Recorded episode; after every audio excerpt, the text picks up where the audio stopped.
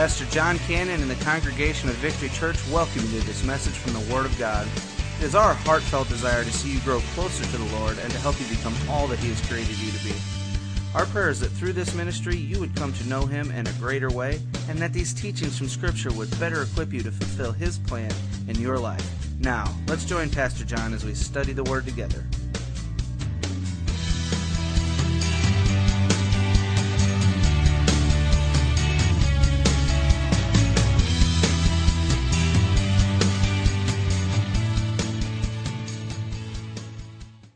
Uh, today I just want to share just a thought with you. I'm not going to be real long in what I want to share with you today, but uh, if the title of my message, if I really could even title it, is going to be this Are you ready for Christmas?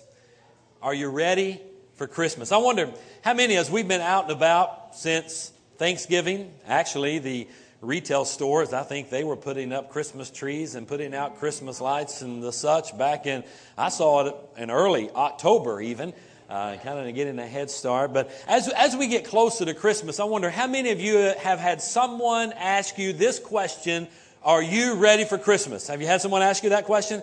Seems like everywhere I go, that's the question that folks ask. If I go to the if I go to Casey's to get gas and a cup of coffee, I go to the cashier and she'll say, Are you ready for Christmas? And then I, yeah, I'm ready. Are you ready for Christmas? Well, and then they kind of go on this list of things they've, they've got to go get done. We go to Walmart shopping or go to the mall shopping. You go to buy things and check out. It seems like the clerk is always saying, are you ready for Christmas? Went to the bank the other day and the teller at the bank through the drive-through window that I went through after we did our short, hey, how are you? Da, da, da, da, this and that and the other. The next question was, guess what it was? Are you ready for Christmas? It seems like everybody is asking that question. I just have a short devotional thought really centered around that particular question. I actually don't think they're asking the right question. Because whenever you think about Christmas, it really is are you ready for Jesus? Right? I mean, Christmas is Christ's Mass, right? Mass is a sacrifice. It's Christ being born to the world so that he could eventually die for the world. So it's really I think the right, proper question, instead of, are you ready for Christmas? Because sometimes that just simply implies, have you bought all your gifts? Do you have all your decorations up? Have you went and bought your turkey and your ham? Are you ready for your Christmas dinner and the such? That's kind of what that centers around. So I think a better question is, are you ready for Jesus? Early in the service today, I shared with you a passage of scripture out of Matthew chapter 25 about the ten virgins. Remember that? And now there were five that were ready and five that were not ready for the coming of Jesus. Five that were foolish, and then five that were wise because they were ready for the coming of the Lord Jesus Christ. But whenever we think about this, are you ready for Christmas? And then are you ready for Jesus? Guys, you know what? Our God made preparation for Christmas. And so let's ask God, God, are you ready for Christmas? And he said, yeah, oh yeah, I got that taken care of, right? How do you got that taken care of, God? He said, I took care of that a long, long time ago, and I believe we go back to the God's Word. If you want to turn there in your Bibles, go to Matthew's Gospel, chapter 3. And here we see how God is answering that question. Oh, yeah, boys, I am ready for Christmas. What preparations did God make to get ready for Christmas? What preparation did God make to get ready for Jesus to come? That's the real question, right? Well, the answer to that is a prophet, which, by the way, who was the last, by the way, little Bible trivia here. Who was the last Old Testament prophet? Now think about your Bible. Who was the last, Brad, you're excluded. You cannot answer this question. Who was the last Old Testament, and, and probably Jared cannot answer this. I'm Jared, I'm not going to call on you either. Give me, who do you think was the very last Old Testament prophet? Zechariah, good guess. Malachi, good guess. Shout it out. Who? Yeah, somebody's stealing my thunder. You went straight to the thunder, didn't you? The last Old Testament prophet was John the Baptist, right? Although he's mentioned in the New Testament, he was the forerunner of the Lord Jesus Christ. We read about him in Matthew's Gospel, chapter number three. The Bible says, in those days, John the Baptist came preaching in the wilderness of Judea and saying, first word in his message is probably one of the most offensive words in our culture and our English language today in the society we live in repent. Oh, repent, really? Can I just turn over a new leaf and try to just correct a few things in my life and just try to be good from here on out? And I'll go to church Sunday and I'll just try to be a better dad and a better husband and a better mom and a better wife and repent? Really? When you ask, when you ask our God, are you ready for Christmas? Oh, yeah. Matter of fact, I'm going to send a forerunner, and he's got a message to deliver. In order for you to get ready for Christmas, the first thing he said is repent. Everybody say it together. Repent, because the kingdom of heaven has come near. For he is the one spoken of through the prophet Isaiah, who said, A voice of one crying out in the wilderness, Prepare the way of the Lord, and make his path straight. Verse 5 Then people from Jerusalem and all Judea and all the vicinity of the Jordan were flocking to him, and they were baptized by him in the Jordan River as they, what's the last thing that says? As they confessed their sins. Guys, you, I think in short, to get ready for Christmas, and I realize we all have a Christmas list. My wife and I were in Arkansas yesterday and we were traveling back through and we came up 55 and and there, as we were coming up Interstate 55, we, we saw a place where they rear back and they throw these big old hot rolls. You know what I'm talking about? And man, they were slinging those hot rolls all across that cafe. It's called Lambert's Cafe. And we stopped there and we had fried okra and mashed potato. And I got a big barbecue. Harold, I know you're not going to like this, but I got a, a big barbecue pork steak. I mean, I don't eat a lot of pork. I eat very, very little pork, but I just could not resist that. They brought that thing out in a frying pan about that big. The handle on it was about that long, and they laid that thing in front of me, and I thought, I told my wife, what in the world am I supposed to do with this? So I ate about a third of it, and we brought the rest of it home to Tyler, and he'll finish it off sometime later today. But, but as we're sitting there at Lambert's, you know what we did? Okay, pull out our phones, pull out our to do list. Let's work on our Christmas list, right? And so we started working on our Christmas list and we were thinking about the kids and what we got them, thinking about my family in North Carolina. And whenever we leave after Christmas and go down and visit with them and have Christmas, we were thinking about that list. We were thinking about Debbie's family's list in North Carolina. And, and we were kind of just going through our list of, of, of family members that, that we knew we had to buy for. But guys, Christmas is more than going through a Christmas list. Are you with me? I mean, I'm not against giving gifts by all means. I'm not against Christmas trees, by all means. I'm not against caroling and, and the Christmas st- things that we do. I'm not against any of that. But I think we've got to keep the main thing the main thing, right? The main thing about Christmas is the Lord Jesus Christ. And it's what God did in answer to the question, Are you ready for Christmas? He said, Yeah. I'm going to send a prophet. By the way, Jesus said that the greatest prophet was John the Baptist. Had a very short ministry, by the way. You remember the story of John the Baptist? You remember how he finished his ministry? It didn't end well for him, did it? In this life, but certainly did the next. You remember the story? You, you remember? By the way, get this. My favorite verse in all of Scripture is John 3.30. That's my life verse. Anytime I sign anything or if I sign cards, oftentimes I'll put that reference on there because many years ago I realized that the main thing was him and not me. You remember John the Baptist in his ministry? As he was preaching, it says in the scripture right here in Matthew chapter 3, look at there, look at that verse once again. Verse 5, it says, The people from Jerusalem and all Judea and the vicinity of Jordan were flocking to him. All these people were flocking to the message that John the Baptist was preaching. Now, did he have a successful ministry? Yeah. I mean, he was baptizing all day long in the Jordan, right?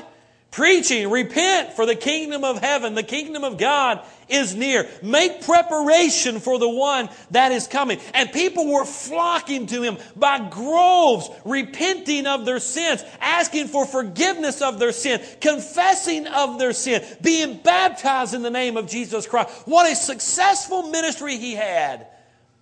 And then one day, if you remember John the Baptist in the Jordan, you remember the story? He's in the, he's in the Jordan, and all of a sudden he's baptizing, and he looks up and he says, Behold, the Lamb of God that taketh away the sins of the world. Who did he see that day coming?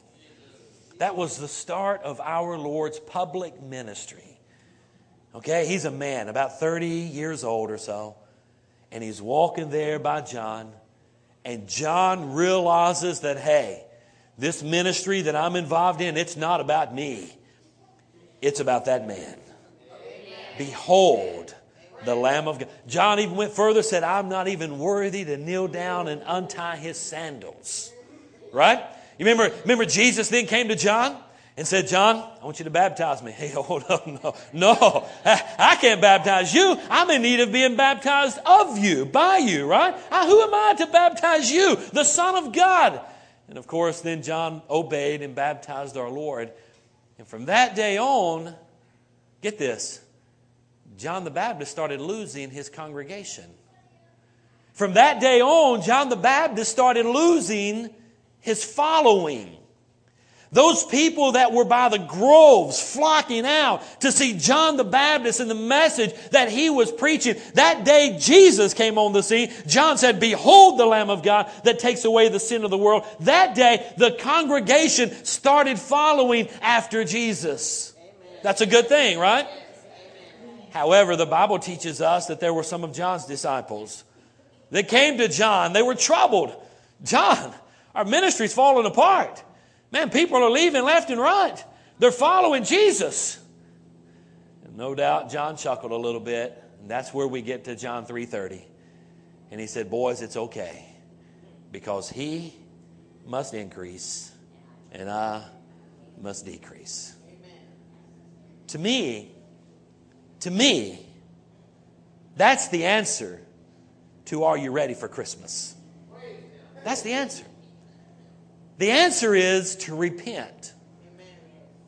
To get ready, to truly get ready for Christmas, it starts with us as individuals repenting and confessing our sins. What does it mean to repent? I have this on the screen for you. What does it simply mean to repent? To repent means that we make a radical change in our life. To repent means we turn from going in the direction that we're going in our own life and we turn the opposite direction and we turn from sin and we turn to God. Have you done that? To get ready for Christmas, we must pray and we must say, God, search my heart.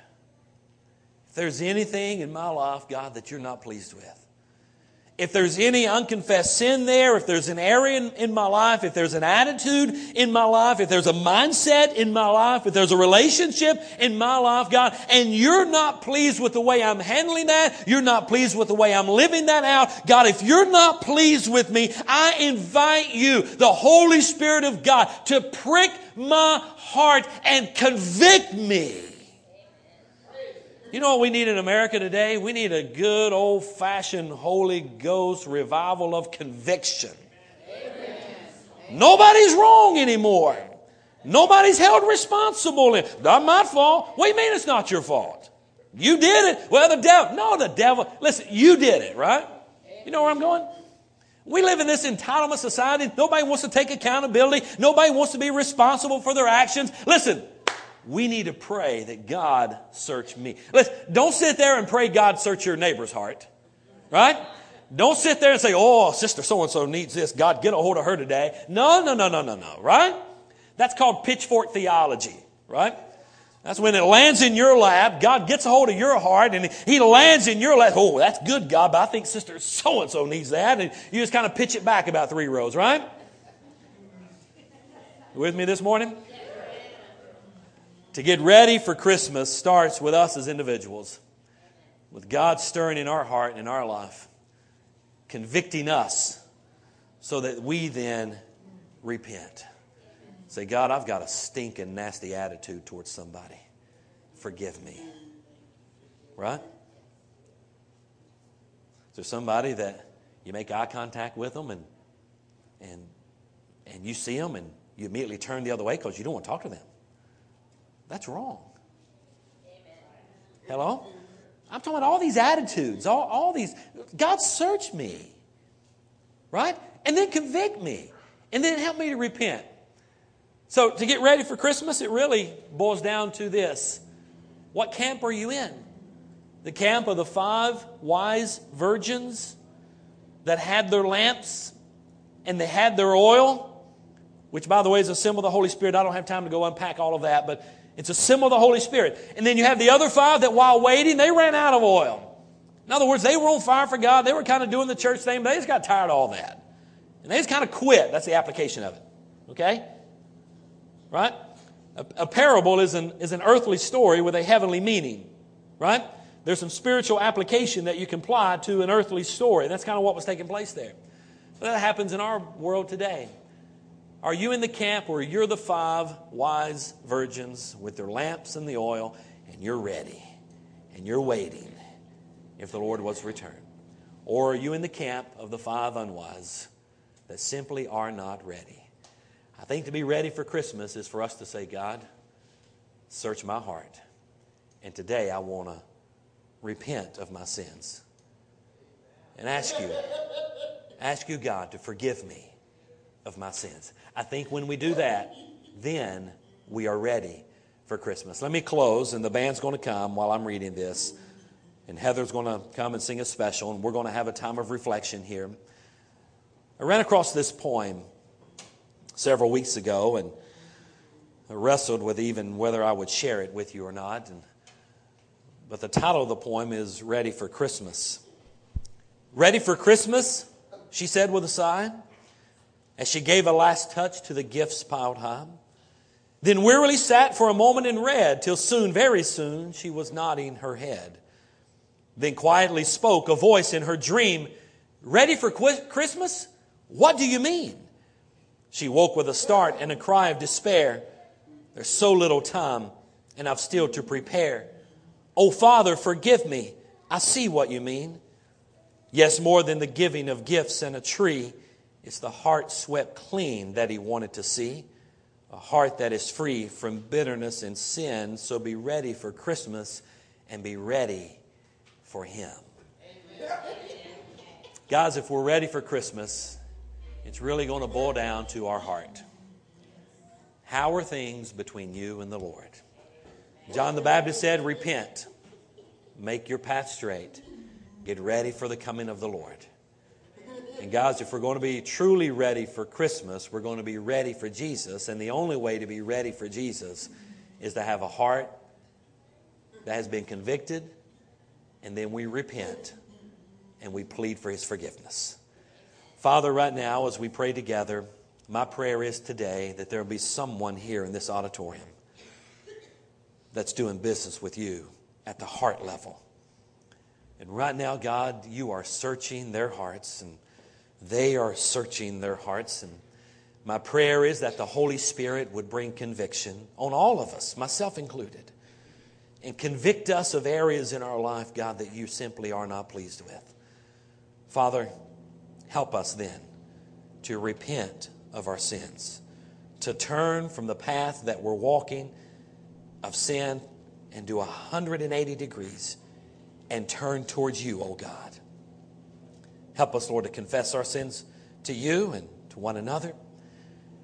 And God, may we plead and beg and ask for your forgiveness through your Son, Jesus Christ, who died on the cross for all of our sins. In Jesus' name we pray. Amen.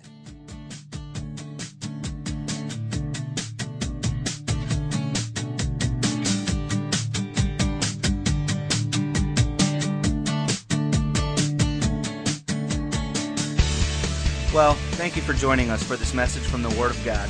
We know that the truth you have just heard will change your life if you believe it and intentionally apply it.